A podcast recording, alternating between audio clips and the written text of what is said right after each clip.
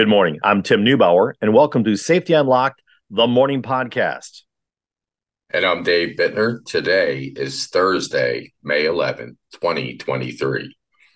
I keep waiting for that May the 4th, May the 5th be with or th- 5th be with you. so the 10th or the, the the 11th just isn't rolling off our tongue, you know?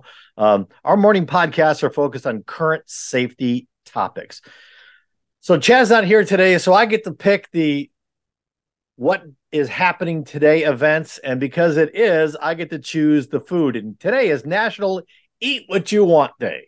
It's also National Cupcake, Hostess Cupcake Day. So, yay for me. I love cupcakes. They don't love me. So, are you saying you want to eat cupcakes? Yes, it's National Eat What You Want Day. I uh, I will um, I will go to the store and see if they're giving them away for free, and if they are, I'll eat them. But I'm actually in uh, Chicago today, so uh, normally we broadcast out of um, out of the uh, home studio in North Carolina, but today I'm up in Chicago. Uh, up working with a client today, so I'll have to find some place that sells cupcakes around me. I'm pretty sure third biggest city in the country. I'm going to find some place.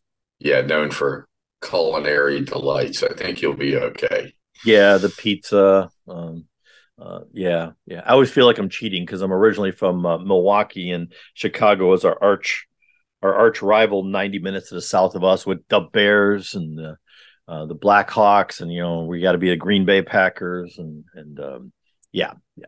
It's also National Make a Book Day, so celebrate the day by uh, writing down some notes and making yourself a book. Could be just a book of what happened today. Uh, Dave, here's one that you love National Technology Day. Yeah. yeah. Okay. Thanks, Tim. All right. He calls me a Luddite. I, yeah. I don't do as bad as Tim thinks. You know, I had a couple problems and, you know, now I hear about it forever. I guess that's that's where you get to pick on me. Yeah. So, so uh, I, I will pick on, um, we have a new employee where if it, uh, I'm a little concerned if it was not for his wife setting up his, uh, his uh, technology. Um, uh, his phone would not work, nor would his laptop work. Uh, she almost needs her own separate passcode to help him out in tech support. But I got to tell you, I, he's 10 years younger than this, so it kind of makes me laugh. Yeah. All right, here's one, Dave. Brace yourself. Today is National Twilight Zone Day. Oh, I love it. I love it. Oh. It makes me immediately think of the one with William Shatner on the plane and the gremlin hanging onto the wing. The which, movie plus the original black and white version. Oh yeah, it's always the you know the original. Yeah, Rod there, Serling, black and a, white. there is a fifth dimension beyond that which is known to man. It's as vast as space and as timeless as infinity. And the sad part is, I'm not reading it. not only of sight, bit of sound and of mind. Yeah. I, Look out, there's a signpost up ahead. Yeah. you got to have the cigarette, you know. Yeah. You know, he was he wasn't a very tall guy.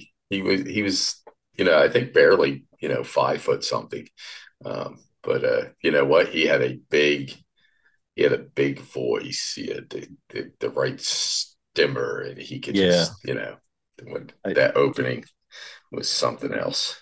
Having worked in in radio for decades of of my life, um, people I say they like my voice, and in my head, I sound like James Earl Jones, and I know when I hear it back, it's not the same. But I wonder if Rod Sterling had that same thing of he sounded really good in his head, and then when he because he sounds great, you know. I don't know if you oh, ever absolutely. saw this. I don't know if you ever saw this, but the people who do all the the voiceover work for like um um the big movie theaters and production and the voice of like in a land before time. They have all those guys and they are riding together in a limo and they're trying to talk to each other, but you're using all their gone or are they? And they're doing all of their normal voice as they're talking. But wait, there's more. and it's it's on YouTube. It's probably 20 years old, and I love watching because you actually get to see who these guys look like. Then they don't look like who you think they are. So but wait, if you act now for just nine ninety nine. but wait, there's more. Three equal payments of thirty five fifty will get this to you at no additional charge. Buy two, get the four three. Yeah, yeah, those are all the fun ones. Um, today's topic, how leaders can use that big booming voice of theirs and their mega microphone to affect safety. So, one of our, our, our cultural things that we work on at Exceed Safety, and we're working with the clients, is training leaders how to effectively communicate safety, but how they can affect safety. So, the effects of what they say and how they affect things. So, Dave, you have been a uh, um, what I will call a, a, um, a frontline leader in the trenches. Talk to me about some of the strategies that you use to change how people perceive safety. First of all, be the change you want to see. That is what that is what the uh, the regional safety manager would say, and it sticks. Um, the first thing you need to do is be the example. If if you are a uh, if you're a leader, when you go out there, you need to be wearing the same PPE as everybody else. And I've seen that at every level. Um, corporate visitors come out in their loafers um, into a into a plant environment, um, you know, not wearing safety glasses or whatever, uh, and people notice that right away, right? So the, coffee the cup. worker, right, coffee cup in, in a non, you know, no food or drink area. Um, you know, it, and they think, well, you know, you're above the rules. So if you if you don't have to follow that rule, why should we? I mean, it should apply to you as well. If it's unfit safe for me, it's got to be unsafe for you. So first of all, set the example. Um, and uh, last podcast, Tim gave a, a good example of uh, cleaning the floor on his hands and knees and painting lines. Um, so show that you are you're willing to do the work and that you know how to do it safely um, and if you don't know how to do it safely then don't do the work. Ask one of the workers. Um, that is a that is a pivotal part of the six sigma system is ask the worker. Um, so those are some of the the things that i use. When you ask the worker it empowers them right? So it does a couple things. You may one get over your ego and get an insight about something in the safety world you didn't know. Like there may right. be a glitch on a machine or, or on a tool that you don't know about that you may need to help correct. So be present, be an example. Those are some of my best uh, best methods. I love the um, when you said if you don't know, don't do it because um, I've actually used um, a strategy for my entire career uh, and I remember uh, uh, I worked for a company the last time I was an actual safety director, a long, long time ago. Uh, the owner of the company used to play professional hockey. Um, and he was the guy that beat up the guy on the other team. so he was a big guy who ran a big company and he had hands like bear paws, you know, and he was very intimidating physically to the workers, but cared deeply. And uh, so one of the things I did to help him is I made what we call the president's inspection list. So he would go out to a, a facility or a site and he had to ask three or four questions. Um, and one of the the things that he would do is uh, ask the the employees to he, he'd say, "I don't know much about this form building stuff. Can you explain to me the hazards?" And what we need to do to keep you safe. I'm telling you, Dave, this guy knew everything about everything. He knew as much about safety as I did, but he would go out there and he deserved an Oscar because he would tell the employees, I don't really know what you guys are doing here. Explain it to me. Explain to me the safety hazards. And what it really created, talking about how leaders can affect safety, it created a three minute dialogue with an hourly laborer telling the owner of the company how you do a task from their perspective and what the hazards are and how you need to protect yourself. That leads to the conversation on safety and shows the employees and the rank and file workers that leadership cares. And I would try to break it down into two different categories. There is real leadership, and then there's a perception of leadership. And, and I'm not going to mention any politicians or business leaders out there because I don't want to start the whole crap storm of, of, of this stuff. But if you have real leaders will spend the money, spend the time, put the resources in place, make sure things are happening. Okay. But if the employees don't see that the budget money is being spent or they don't equate that the training they're getting is is part of the of leadership from uh, from their bosses keeping them safe then you kind of have to be that shameless self promoter which is a newsletter that comes out and says look at all the wonderful things that we are doing um, if you're not selling yourself on it, love the voiceover guy, the wonderful things we're doing. Uh, so if you're not doing that, then the employees don't know that you're doing it. So this is one of those ways of getting out and actually talking with the employees. So they would grab one employee, one field worker, and we still do this for most of our clients to this day. I uh, Monday I was in a meeting, and, and, and tomorrow I'll be uh, um, meeting with the leadership up here in Chicago, and we're going to talk about things that they need to do uh, conversations they need to have with the workers at their production facility um, and and how that leads to affecting safety. Showing them you care you know showing them that you're listening um, is a big deal. But i want to i want to before i flip it back over to you i want to talk about a great story i have. I was at a plant um, actually to build, visit a, a, string of plants that make chains. I had no idea that chains are made regionally. There's not like one massive place that builds chains for the country. And we're talking like the big tow chain or the ones around semi trucks, big chains. And I went in and there was a plant. Yes. So I went into this plant manager's office uh, after I was done with some training class, and he had a a huge framed like shadow box of this tie, and the tie had been cut off right below the knot. And then the other half was hanging down below. It was a nice display, and I said, "Dude, What's up with the tie? And he goes, Great story on safety. I'm like, Oh my gosh, I got caught in a machine. And that was my first thought. And he goes, No, no, no, no, no. Because when I first started working here as a plant manager, I came in and I wore a tie all the time because I'm the boss. That's a symbol of being the boss is wearing a tie.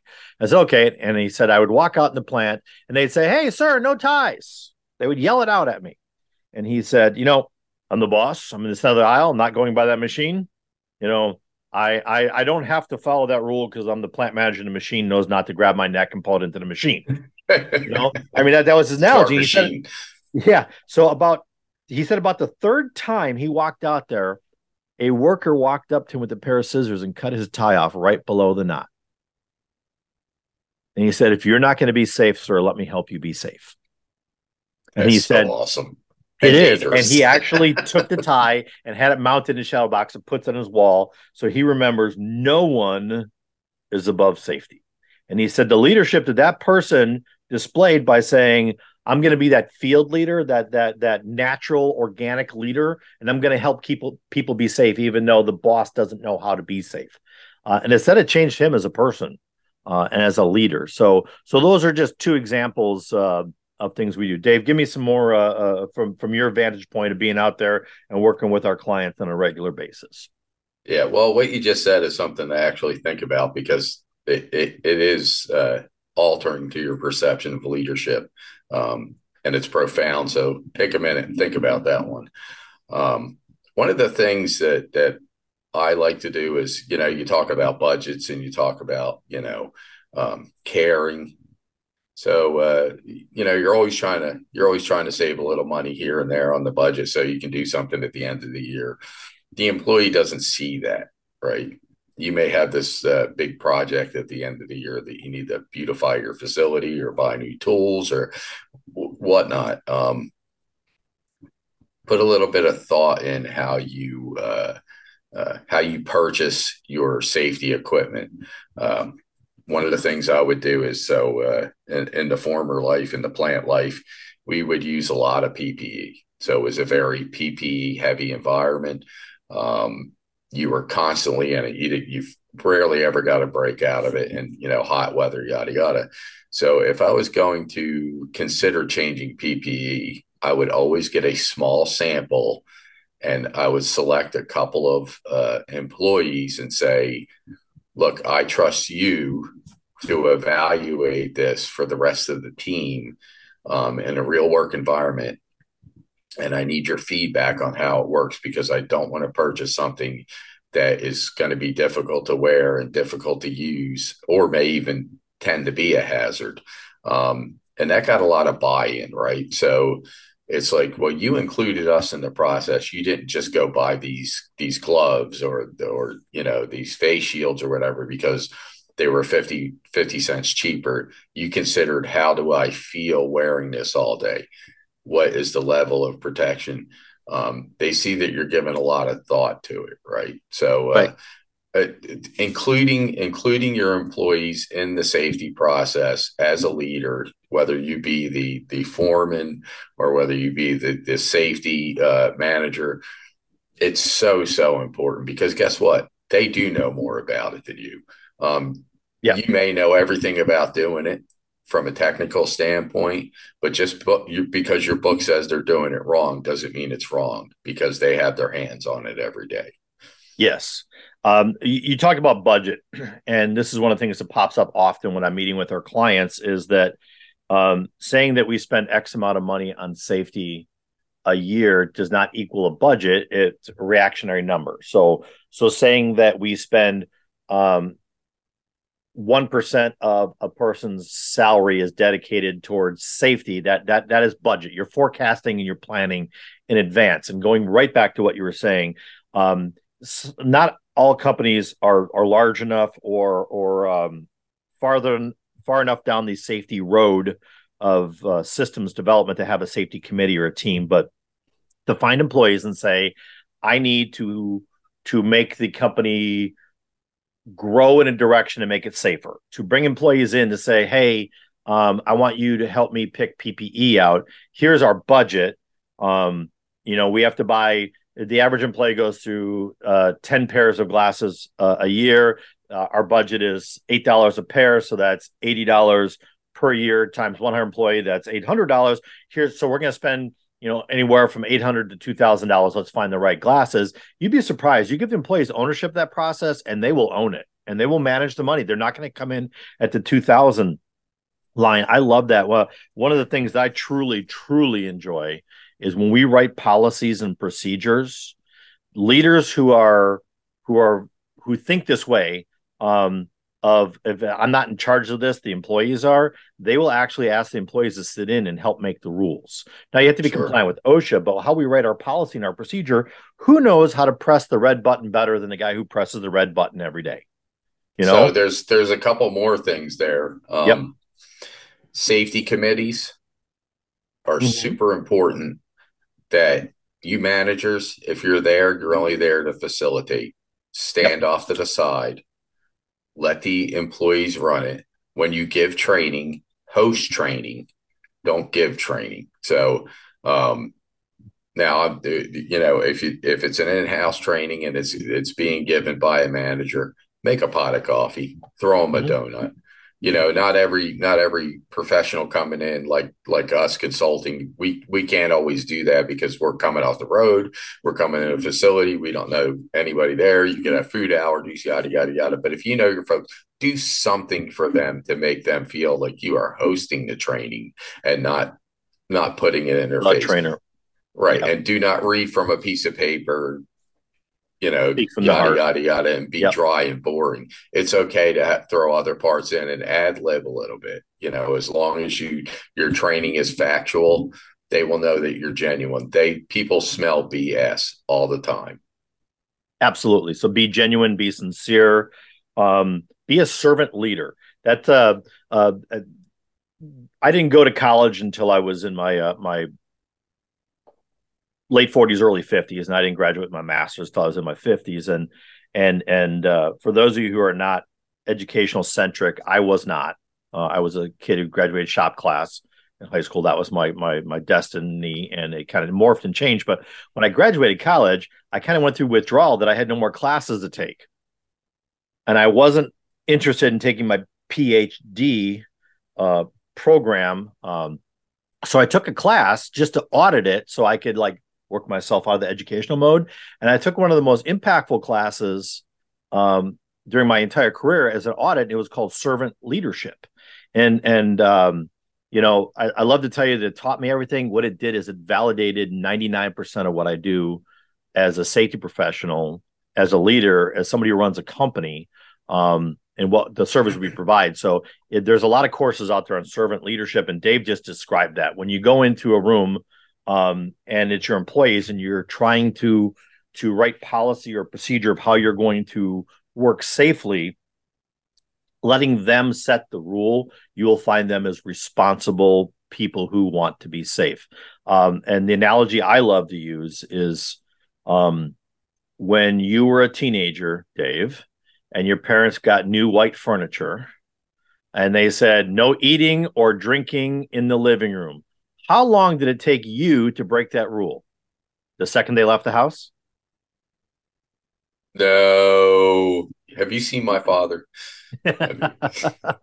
so kids are more likely to break that rule because it's not their rule. But yeah, now, yeah. I want you to think about the first time that you bought new furniture with your uh, with your boys, and how long it took you to break that rule of no eating or drinking on the new furniture. It took a lot oh, longer. Yeah, yeah, because it was your rule, Absolutely. and it was my money. yes, your again. You give the employees the budget yeah. You give them the we have to be compliant with the law and you let them come up with the rule, they are far more likely to follow a rule that they made. And it's actually one of the things that we're actually really good at when we're writing manuals and policies and and people we get this feedback from our clients all the time is it, we came up with the right rule, yay. And I'm like, well, I actually helped you navigate that where you thought it was the right rule. It's it's it's in safety people, just so you know, it's it's it's hard leading people, but we're pretty good at getting them to think it's their idea. so the whole not invented here thing is one of the things we're, we're kind of good at. So affecting the leadership uh, is actually letting the employees lead, uh, giving them a chance to be in charge. Uh, and it takes a long time. It's a six, nine, 12 month process to get that ball rolling. Um, and if you don't have that skill set, bringing in somebody who is experienced in um, in behavior based stuff, and it's great to have guys like Chad uh, on our team who who's out today, but you know the psychology and and, and that to help affect change as a leader. So I, I, will give a good example, and you know, not to offend anybody, you know, this is my take as a parent, but uh, and I, I learned it from my father. My father would not buy us a car. Now, some people don't buy their kids a car; they they make the kids pay the insurance, whatever. But it's the skin in the game thing, right? So if we had to buy our own car, um, the kids who bought their own cars compared to the kids who did not, uh, you know, you might have had a beat up old junker, but you know, you went out immediately. You cleaned your car. You were out there polishing it. You had the best pine pine air freshener hanging up there that money could buy. Two of them. Two of them. Yeah. Well, you needed two because it was an old junker.